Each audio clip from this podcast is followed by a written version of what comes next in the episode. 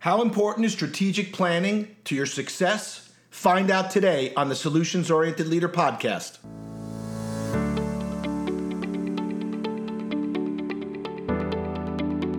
Welcome to the Solutions Oriented Leader podcast. I'm Dr. Rick Goodman, international leadership expert and author of the book, The Solutions Oriented Leader, your comprehensive guide to achieve world class results. Each week, we'll be bringing you inspiring leaders and messages to help you develop your solutions oriented mindset for success. So, if you're ready to become part of the solutions revolution, let's get started right now.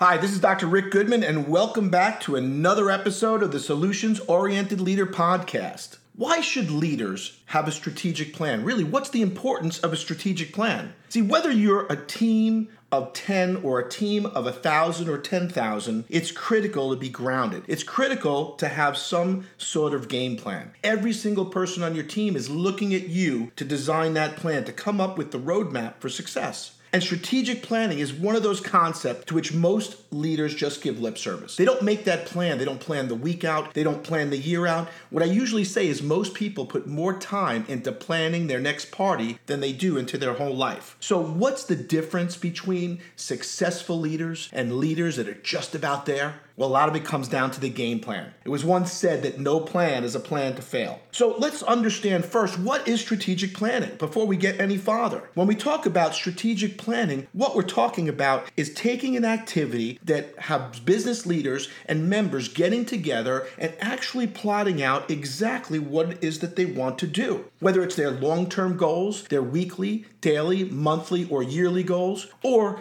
as in many big corporations, their five to 10 year plan. They know into the future what they want to accomplish. So, how do we go about coming up with the strategic game plan? What's the importance of it, really? Well, let's discuss first the importance of having a strategic game plan. First, it establishes the big picture. So you want to know what is that big picture. You want to be hovering up in that helicopter looking down, or at least know the direction that you're heading in, and also be able to explain what everyone's role is and how they fit into the big picture. Second, it's going to help you use better avenues of resources. It's going to make you use your resources smarter because we want to be more efficient. So, how could you spend your time? Is it better spent on human capital or is it better spent on efficiency and systems and technology? So, you've got to understand what direction that you want to go in. Next, it helps to establish a corporate culture or any type of culture in your organization, even, if it's an association or a small business. Goals and culture are not the same team, but neither are they unrelated. When you set benchmarks and allocate resources, it says something about what your business believes in. It says something about what you stand for. It's your mission and vision statement. Next, it ensures accountability. When you come up with a strategic plan, everybody has their role. So you have to understand what your role is,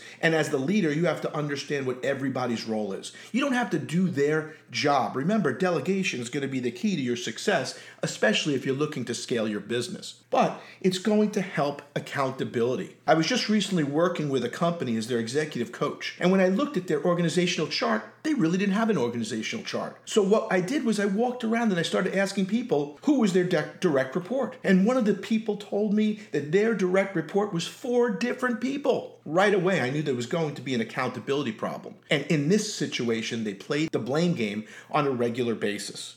So it's important to have that accountability, especially in communication. Next, it's going to add value to your company. Finally, it's just a note that planning on selling your company, if you plan on getting rid of your business, if you're that entrepreneur out there that loves to create and build things just like I do, you have to have an exit strategy. And having that exit strategy means you've got to have some sort of strategic plan how you're going to work on that business and build it so that you can walk away from that business and it still holds value to the next person who wants to take that over from you. So, what is the strategic planning process? Well, it's a big undertaking. So, before you do anything else, it's important to gather input. You've got to gather past strategic planning documents to consult. Take a look at them and evaluate how well business did meeting those strategic goals. So, you got to know where you are and where you're going. Next, it's key to draft a vision statement. A vision statement is what you see the company doing, what you see your team doing. I always say go back to Stephen Covey, begin with the end in mind, work your way backwards. Know what you want your outcome to be, and then move forward. Next, you want to use your vision statement as a guide. You may also w- want to blend that in with a mission statement. And that mission statement is something that everybody knows. It's something that you can explain. It might be your tagline, you know, helping you return to health. You know,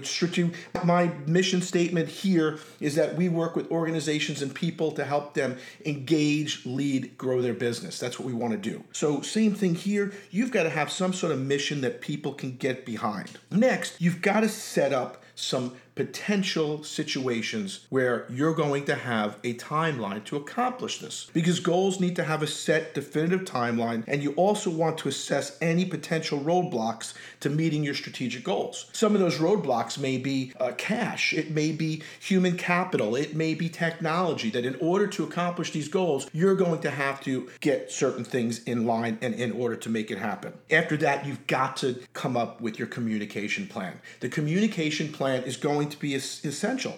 Are you going to have those morning huddles, those 15 minute huddles to get in line with everybody? Are you going to have a weekly meeting so you keep on top and you can assess the progress and know whether you're staying on track or whether you're moving off? So that communication is going to have to be absolutely transparent. And last, finally, when you create those action steps, how is your team going to work towards the goals? So it starts, it's an overall process. It's just just one piece of information moving together. It's a continual progression from the beginning to the end, but it all starts with beginning with the end in mind, knowing what you want to accomplish, making sure that you as the leader understands the big picture because you can't sell what you don't own. And if you don't fully understand the big picture, you're not going to be able to communicate that big picture to the rest of your team. So how important is the strategic planning process? The strategic planning process is vital to your success and your organization. If you're wondering how to go about strategic planning, if you're looking for someone to facilitate your strategic planning meeting, just give us a call because I do this all the time. And it's important to get someone in there that knows how to do it. If you're already great at doing it, I hope this gave you a few steps on how to improve your strategic planning process. But you can always connect with us at www.rickgoodman.com. Also, at Advantage Continuing Education Seminars.com, we have hundreds of different programs on strategic planning, on communication, on engagement. So just go visit us there also at www.advantagecontinuingeducationseminars.com. Well, this is Dr. Rick Goodman, and until next time, make sure that you have a plan because no plan is a plan to fail, and keep making it happen.